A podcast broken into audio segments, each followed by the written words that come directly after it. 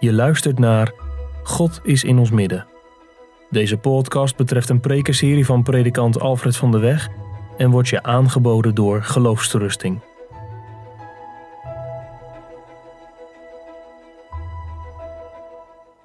We openen deze morgen de schriften in het Oude Testament. We lezen met elkaar Exodus vijfentwintig, vanaf vers drieëntwintig tot en met dertig. Dat is de eerste schriftlezing vanmorgen. We hebben nog één voorwerp in de tabernakel niet behandeld. Dat is de tafel voor de toonbroden. En die staat deze morgen centraal. We lezen dus Exodus vijfentwintig vanaf vers drieëntwintig tot en met vers dertig. Daar lezen wij Gods woord als volgt. U moet ook een tafel van acaciahout maken. Zijn lengte moet twee el zijn, zijn breedte één el en zijn hoogte anderhalve el.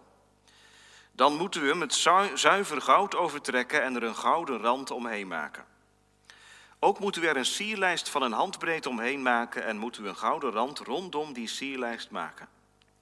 Dan moet u er vier gouden ringen voor maken en de ringen bevestigen aan de vier hoeken van zijn vier poten. De ringen moeten dicht onder de sierlijst zitten als houders voor de draagbomen om de tafel te kunnen dragen. En u moet de draagbomen van acaciahout maken en ze met goud overtrekken. De tafel moet daarmee gedragen worden. Vervolgens moet u de bijbehorende schotels, schalen, kannen en kommen maken, waarmee plengoffers gebracht worden. Van zuiver goud moet u ze maken. Dan moet u het toonbrood op de tafel leggen. Het moet er voortdurend voor mijn aangezicht zijn. Tot zover de eerste schriftlezing. Dan de tweede schriftlezing is uit Leviticus vierentwintig, de eerste negen versen. Leviticus vierentwintig, vanaf, ik bedoel vers vijf tot en met vers negen. Leviticus vierentwintig, vers vijf tot en met negen.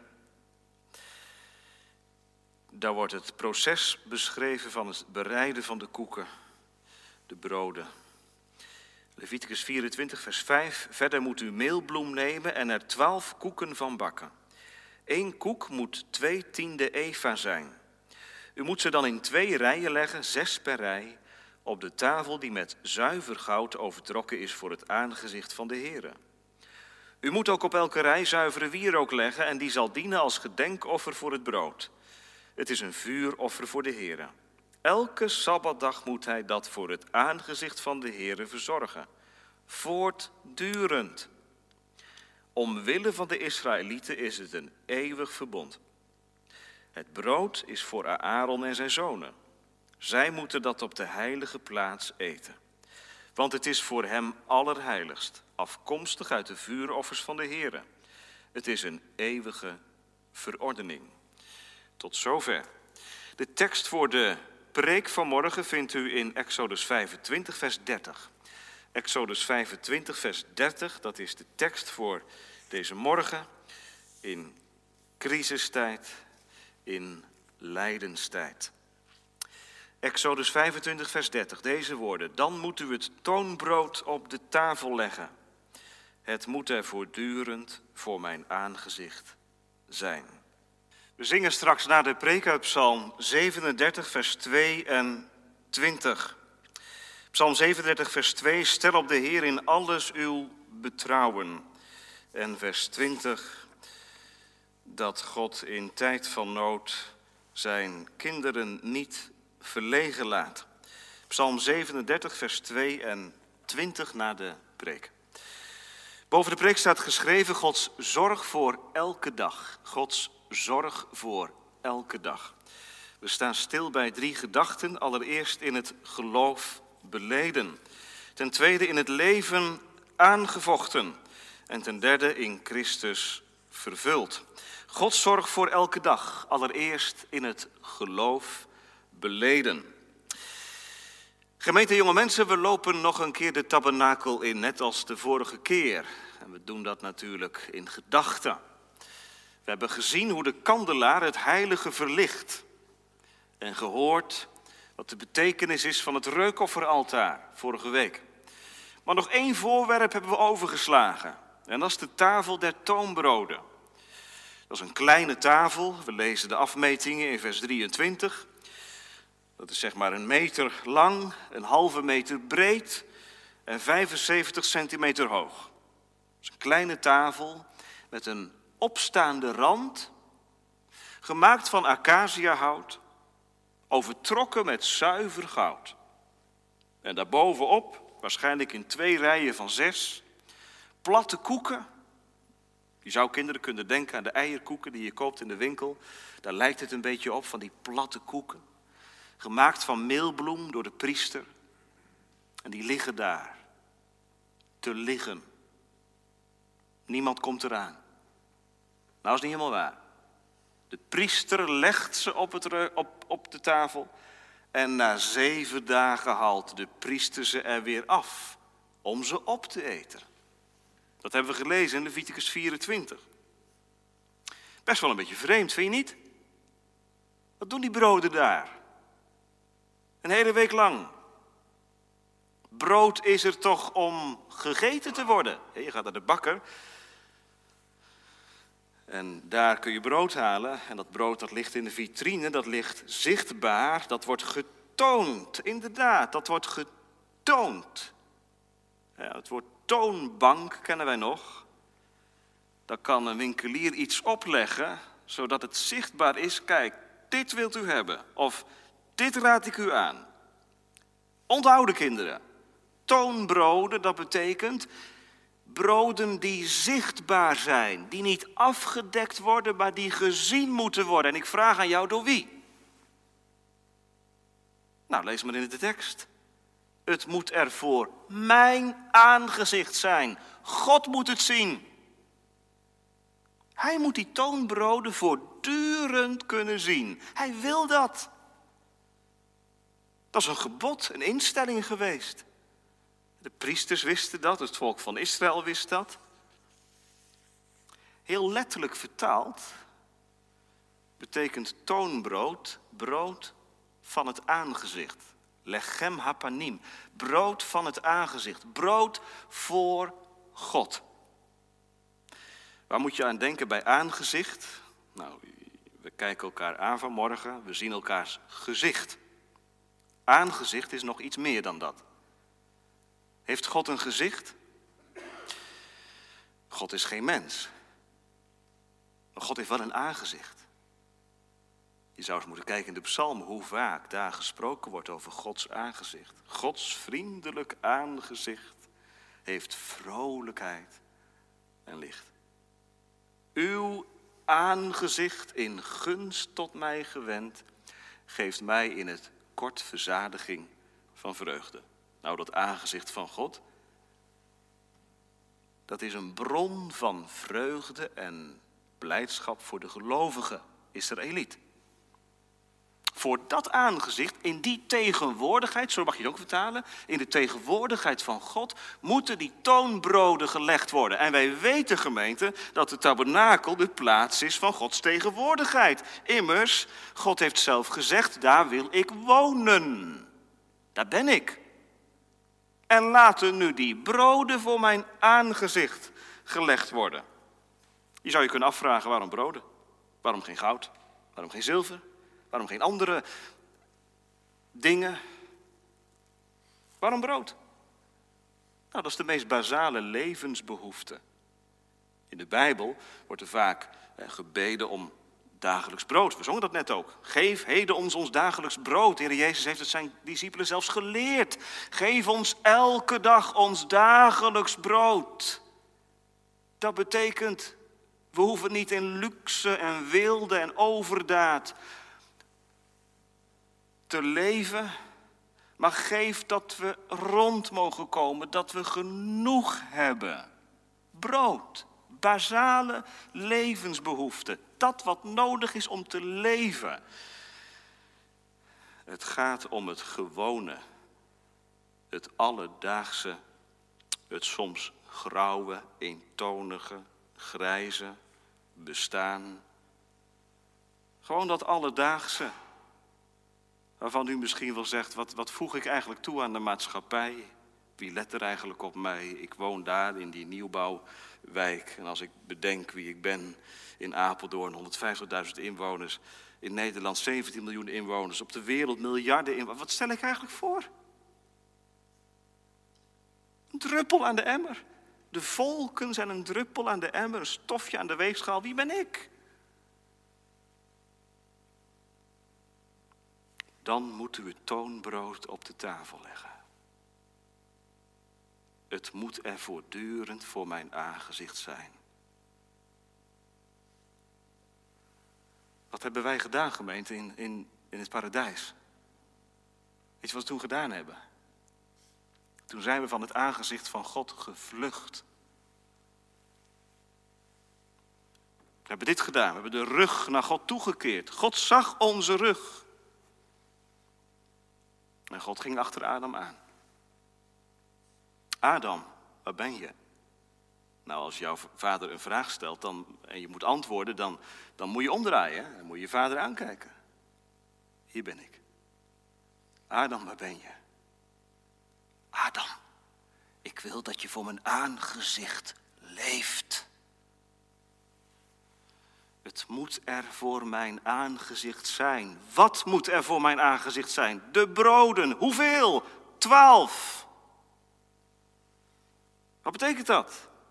Dat heel Israël, vertegenwoordigd in de twaalf stammen, vertegenwoordigd is voor het aangezicht van God. Er waren drie manieren. Op drie manieren waren de twaalf stammen van Israël in de tabernakel aanwezig. Allereerst door de namen op de borstlap van de priester. De twaalf stenen. Vervolgens door de efod. Op de schouders. En ook de twaalf toonbroden. Drie manieren waarop God laat zien aan zijn volk Israël. Jullie die wonen in al die grijze tentjes om mijn tent heen. Jullie zijn in mijn gedachten, in mijn hart, in mijn tegenwoordigheid. Je ligt voor mijn aangezicht. Dat is het.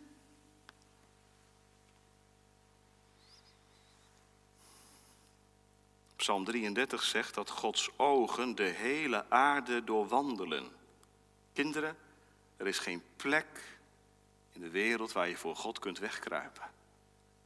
Dat kan heel beangstigend zijn als je God niet kent en niet met hem leeft. Maar het is heel troostvol als je wel met hem leeft. Voor zijn aangezicht wandelt.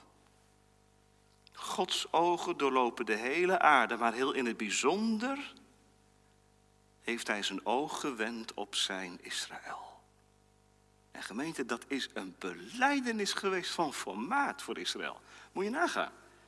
De omliggende volkeren hadden dit niet. De omliggende volkeren hadden hun goden.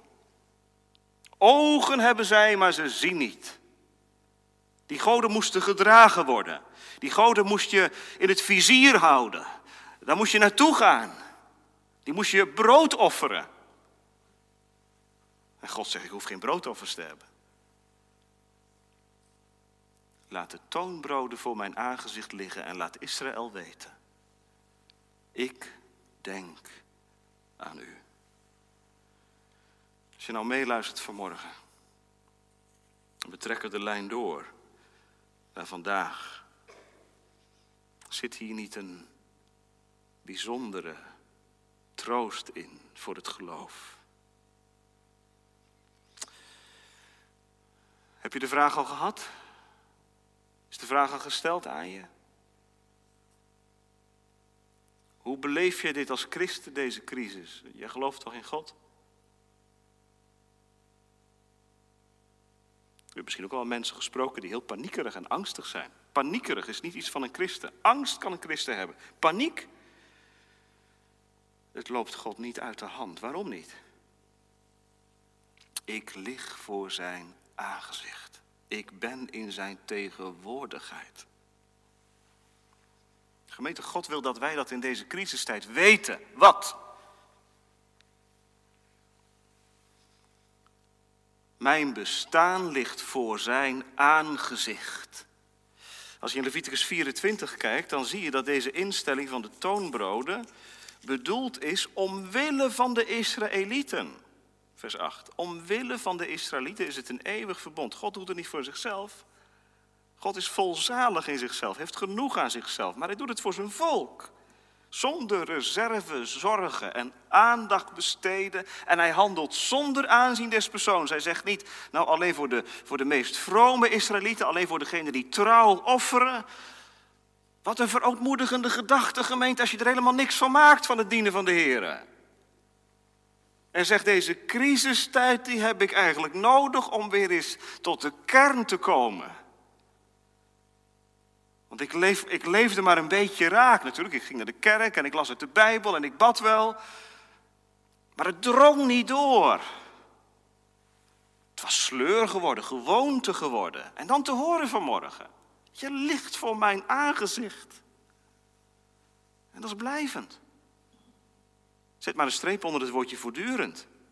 Komt zowel in Exodus vijfentwintig als in Leviticus vierentwintig naar voren. Het moet er voortdurend zijn. Geen dag van je leven. Geen moment. Ja, als ik nu vraag, wie heeft er nou troost en baat bij?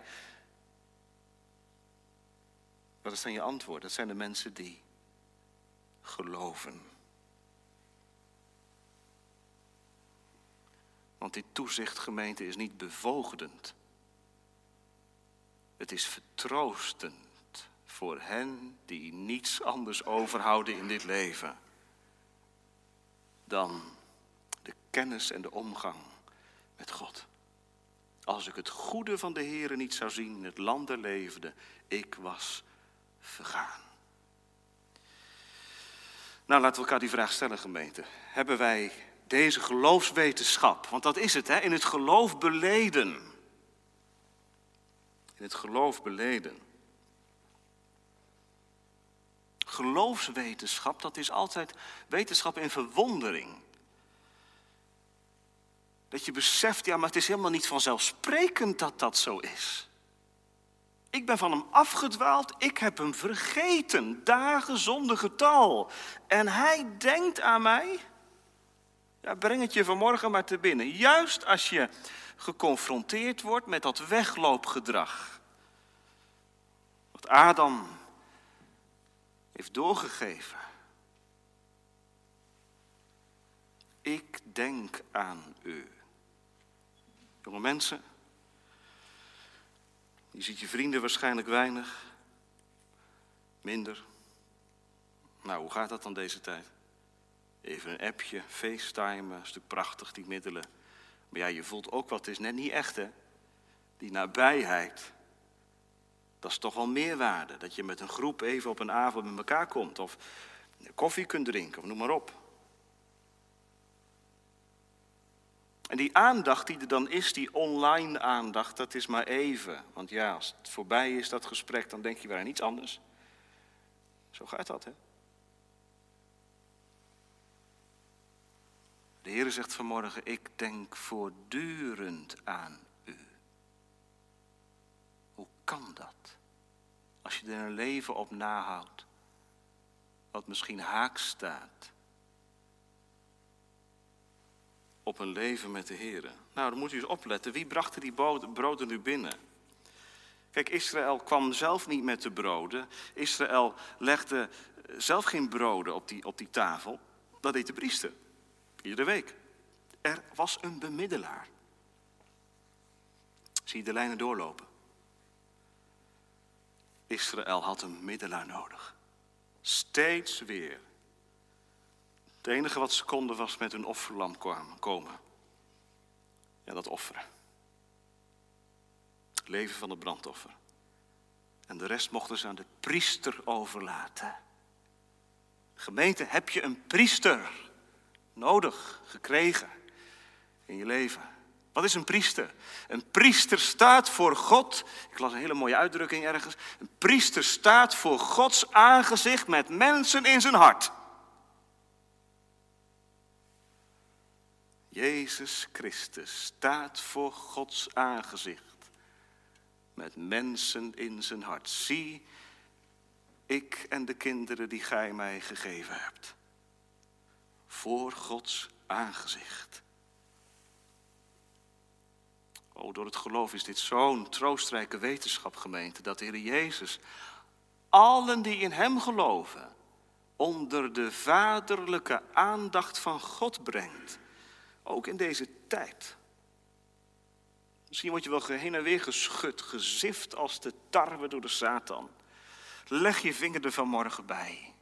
Jezus Christus zorgt ervoor dat ik nooit uit de gedachten van God ben. Ja, maar ik ervaar het niet altijd. Het is geloofswetenschap. Het is geloofswetenschap. En geloofswetenschap is niet altijd ervaringswetenschap. Het geloof is zien de onzienlijke. Een vaste grond van de dingen die je hoopt. De gemeente, deze priester is beschikbaar, ook vanmorgen. Als je op afstand leeft. Hij kan nabij komen en hij kan bij God komen. Deze priester heb ik nodig om het toonbrood voor Gods aangezicht te leggen. Dan onze tweede gedachte, gemeente, in het leven aangevochten. Want ik kan me best voorstellen, en misschien wordt dat nog wel versterkt in deze crisistijd, dat mensen die luisteren zeggen, ja, mooi gezegd dominee, maar het komt er nu wel op aan, hè? Kijk, als alles voor de wind gaat, dan is dit een prachtige, troostrijke tekst. U legt het vanmorgen heel mooi uit. Ik ben altijd in Gods gedachten. Ja, dat heb ik ook altijd gezegd. God is altijd bij mij. Maar nu? Je zult maar aan de kant staan. Je zult maar te maken hebben met uh, ontslag of met dalende inkomsten. Kijk, als het leven voorspelbaar verloopt voor u en voor mij, gladjes, dan geloven we het wel, hè? Toch? Dat is erg, maar het is wel zo. Dan zeggen we, ja, dat is waar, hè? De Heer is erbij, de Heer is nabij. Maar zong u die psalm vanmorgen ook anders? Psalm vijfentwintig. Hoed mijn ziel, zie op mij in gunst van boven, wees mij toch genadig, Heer. Hij is nabij. Weet je, wanneer je dat soort belijdenissen echt gaat ervaren ook, dat is juist in de crisis. Blijkbaar heeft het geloof ook die tegendruk nodig om de ervaring dat God echt weet wat hij doet te hebben. Een voorbeeld, gemeente. Stel je nou voor, je gaat trouwen, je bent getrouwd. Je hebt op een zekere dag in de geschiedenis ja gezegd tegen je allerliefste. En het was een dag om nooit te vergeten, hè? Trouwdag is over het algemeen een heerlijkheid. Een zegen. Stel nou dat iedere dag je trouwdag zou zijn. Dat het een herhaling zou zijn van feest. Nou, dat zou toch geweldig zijn. Maar u weet net zo goed als ik, als u getrouwd bent, dat het gewone alledaagse bestaan snel de overhand neemt. En dan komt het erop aan. Kijk, je ja-woord uitspreken terwijl het een prachtige zonnige dag is. En er een feest gehouden wordt. Ja, dat kan wel. Dat gaat wel. Dat hou je wel vol, een dag. Maar dan. Er kwam lijden. Er kwam zorg. Sores. En dan? Ik stel me zo voor, gemeente, dat er in die tijd ook mensen zijn geweest. Een jongen van veertien, een man van zesentachtig. In zijn tentje daar in de woestijn. Ja, ja, die toonbroden liggen daar. Maar ik zit hier met mijn vrouw. Die gaat sterven. Of de jongen van veertien. Die zegt, ik heb geen moeder meer. En bovendien, gemeente, denk eens aan het volksbestaan van Israël. Was dat zo'n comfortabel bestaan?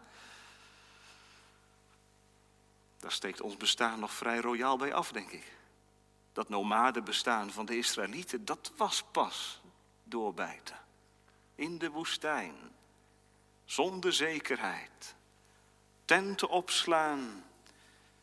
Tenten opzetten. En reizen. Geen vaste woon- of verblijfplaats. Onzekerheid. Wat kunnen we daar slecht tegen, gemeente? Ik niet, u niet.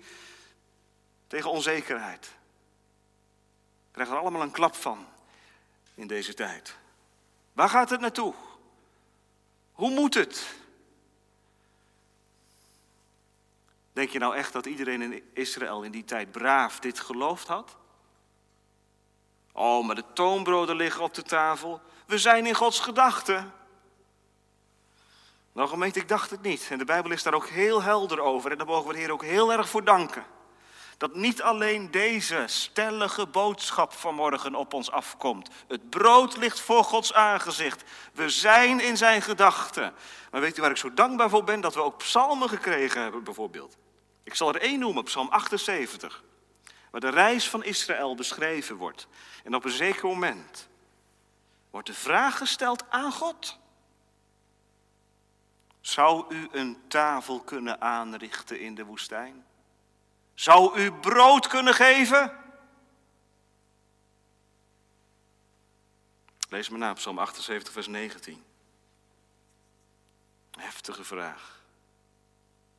Aan Gods adres gesteld. Hebt u ook vragen? Vanwege de crisis? Het brood ligt voor Gods aangezicht. Ja, wat betekent dat, zegt u? Elke dag. Ja, wat betekent dat? Als je nu luistert in verdriet en moeite en je weet niet hoe de toekomst eruit ziet. De toonbroden liggen voor Gods aangezicht en weet je, schreeuw het dan maar uit. Liever dat je met God worstelt om deze waarheid dan dat je innerlijk verteert van bitterheid en zegt het zal wel. Die God. God reikt ons psalmen aan, gemeente, om te zingen in de nacht, in de crisis. Je mag het uitklagen. En je mag al die vragen die je hebt waar je niet uitkomt, verwoorden. Want het toonbrood is voor Gods aangezicht.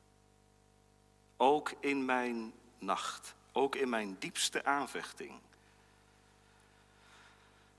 lig ik voor zijn aangezicht, leef ik voor zijn aangezicht. Dat betekent, gemeente, dat het toch kan. In crisistijd het belijden. Nooit uit zijn gedachten, niet uit zijn hart te zijn. Hoe het ook mag tegenlopen. Hoe kan dat dan? Wel gemeente, omdat Exodus vijfentwintig vers dertig ons een plaatje geeft van wat Gods vaderlijke voorzienigheid inhoudt. En u weet, Gods vaderlijke voorzienigheid betekent twee dingen. Dat God vooruitziet, dat kan ik niet. Ik kan niet vooruitzien. Dat is heel lastig voor mij. Zeker als je wilt plannen enzovoort. Het gaat gewoon niet. Want het is onzeker. God ziet vooruit. En tweede, betekent, tweede betekenis van Gods vaderlijke voorzienigheid. God voorziet in wat ik nodig heb. Dus God ziet vooruit en God voorziet in wat ik nodig heb. En die twee aspecten, die komen samen in de boodschap van vanmorgen. Er liggen toonbroden voor zijn aangezicht. Voortdurend. God ziet vooruit. Hij weet hoe het gaat. De crisis kan mij pijn doen, mij dingen afnemen. Maar als ik door het geloof verbonden ben aan Christus, niets kan mij scheiden. Zelfs geen coronacrisis van de liefde van God. Kijk naar die toonbroden, gemeente. God wil dat u ze ziet vanmorgen. En let dan ook nog even op een klein detail. Weet u dat er een opstaande rand is rond de tafel? Die toonbroden die liggen op de tafel en daaromheen zit een rand waardoor die toonbroden er niet makkelijk afvallen. Vers vijfentwintig.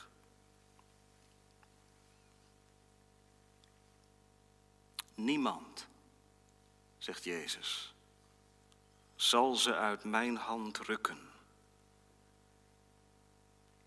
Wie in Christus is, is wel bewaard.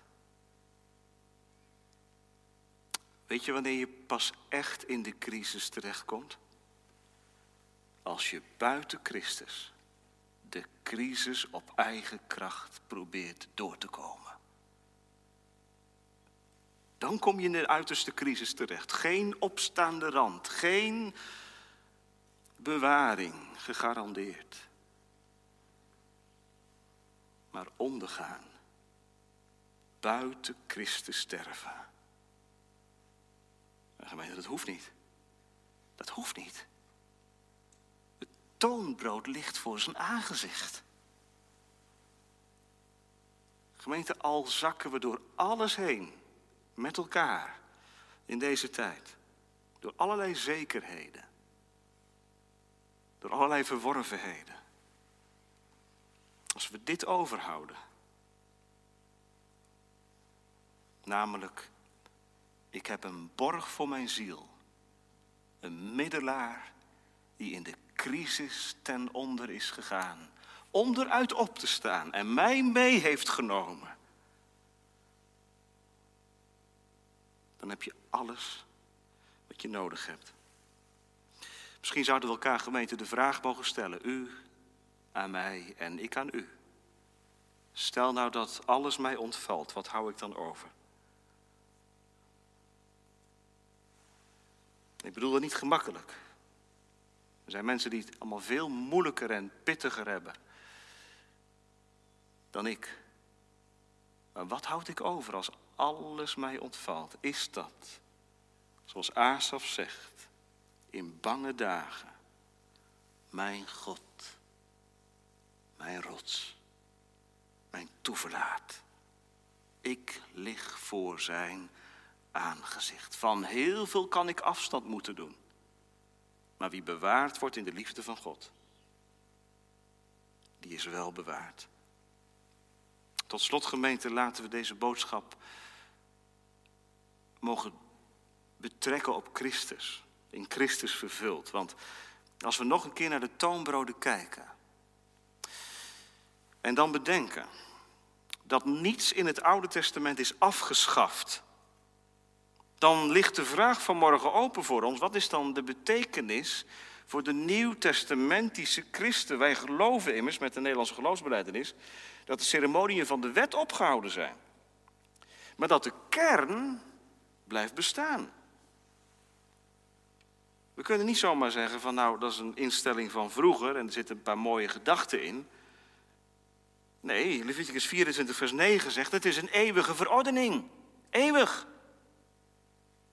Dus jonge mensen, het Oude Testament is niet afgeschaft. De wet is niet afgeschaft. Dat is niet bijbels. De wet is vervuld. De instellingen zijn vervuld. Doorluisteren dus tot op Christus vanmorgen. De schriften zijn het die van mij getuigen. Waar getuigen ze van? Ik neem u even mee naar Johannes zes. Dat is die geschiedenis van de wonderbare spijziging. Jezus die voedt hongerige monden. Er blijft een overvloed aan brood over. Wat een gebeurtenis. En even later komen heel veel mensen weer naar Jezus toe. En Jezus zegt tegen hen, u komt naar mij toe, omdat u weer brood wilt hebben. Ik ga u vertellen wat het ware brood is. Dat ben ik zelf. Mijn Vader geeft u het ware brood uit de hemel. Gemeente, de priesters in het Oude Testament, die legden het brood op de tafel. Maar de priesters zijn er niet meer. Er is maar één priester. Dat is de Heer Jezus. En hij is het ware brood, zegt hij zelf.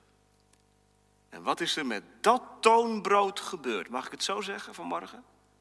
Wat is er met dat ware toonbrood gebeurd? Dat toonbrood is gelegd voor Gods aangezicht. Als kind in de kribbe. nee, van eeuwigheid af al, spelend voor het aangezicht van de Vader. Gegeven als brood voor de wereld in de kribbe.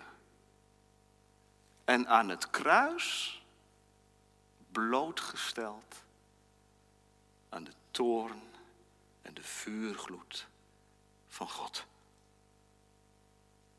Dit toonbroodgemeente is ook voor het aangezicht van God geweest. En heeft de verzengende kracht van de toorn van God ondergaan. Hij in de toorn. Hij in de nacht. Opdat, ik hoop dat u mee kunt zeggen, mee kunt belijden. Opdat ik niet hulpeloos zou sterven. Opdat ik niet in de nacht zou omkomen. Opdat ik niet in de crisis zou bezwijken. Gemeente, die gave van God heeft God gegeven. Het toonbrood is gelegd midden in de wereld. En zoals de priesters in het Oude Testament iedere sabbatdag dat brood mochten eten en er weer nieuw brood op, op de tafel legden. Zo mogen de priesters van het Nieuwe Testament, en dat zijn de christenen, de kinderen van God, eten van dit brood door het geloof. Opdat wij overvloed hebben. Toonbroden, gemeente, voor Gods aangezicht. Jezus voor Gods aangezicht. En nu ik. Hoe kan ik voor Gods aangezicht staan? Dit is het geheim. Hij, Jezus Christus, is het brood wat verbroken is, wat vermalen is, wat gehangen is aan het kruis. In een crisis die zijn weerga niet kende. Gemeente, daar, daar is het leven. En daar is de overvloed. En daar is de vrede. Kinderen, als je de Heer Jezus lief hebt en Hem kent, dan mag je weten, ik kom door de crisis heen. Ik kom zelfs door de grootste crisis heen. Zelfs als ik moet sterven, zal er geen eind zijn aan Zijn genade. Want gemeente, het gaat ergens naartoe. We horen diverse mensen allerlei dingen zeggen, de tekenen van de tijden, de straf van God, God spreekt. Het mooiste vond ik wat ik hoorde van iemand die zei, het zijn de geboorteweeën van het koninkrijk. De tekenen der tijden zijn de geboorteweeën van het koninkrijk. Het gaat ergens naartoe, naar die nieuwe toekomst. En weet je hoe de nieuwe toekomst wordt voorgesteld? Als een maaltijd. Als een maaltijd. Zoals het volk van Israël onderweg was naar het beloofde land, vloeiend van melk en honing. Zo is een christen op weg naar het land van de maaltijd, van de overvloed, ononderbroken. En deze crisisgemeente leert u en mij, hier beneden is het niet. Wat wij hier hebben, moeten wij loslaten. Maar wat wij in Christus hebben, krijgen we door de dood heen straks volledig te genieten. Nou, wie is er rijker? De mensen die de crisis op aarde bedwingen? Of de mensen die door de crisis heen Hem overhouden? Ik val niet uit Zijn handen, want ik lig voor Zijn aangezicht. En toen Christus aan het kruis houdt, het uitriep, het is volbracht, droeg Hij ook mijn naam in Zijn hart. Want Hij is priester voor het aangezicht van God en Hij draagt mij. Ook nu, door de nood van de tijd heen, naar de toekomst zonder einde. We hoeven niet aan dagdromen te doen. We kunnen gewoon heel nuchter blijven. Geloven betekent ook nuchter zijn. De nuchterheid van Psalm zevenendertig. Stel op de Heer in alles uw betrouwen, betracht uw plicht, bewoon het aardrijk, voed u met trouw. En leer je welvaart op Gods trouw volstandig bouwen. Want u bent voor mijn aangezicht. Wat een troostgemeente. In een tijd van distantie, van afzondering, van isolement. Het geestelijk geheim van de christen wordt geoefend. Namelijk het geloof vestigt zich op, vestigt zich op hem die trouw is. En die trouw blijft. Gemeente, dit geheim. Dit zal ons er doorheen dragen. En dit bindt ons samen. En dit houdt ons heel dicht bij Gods genadetroon. Amen.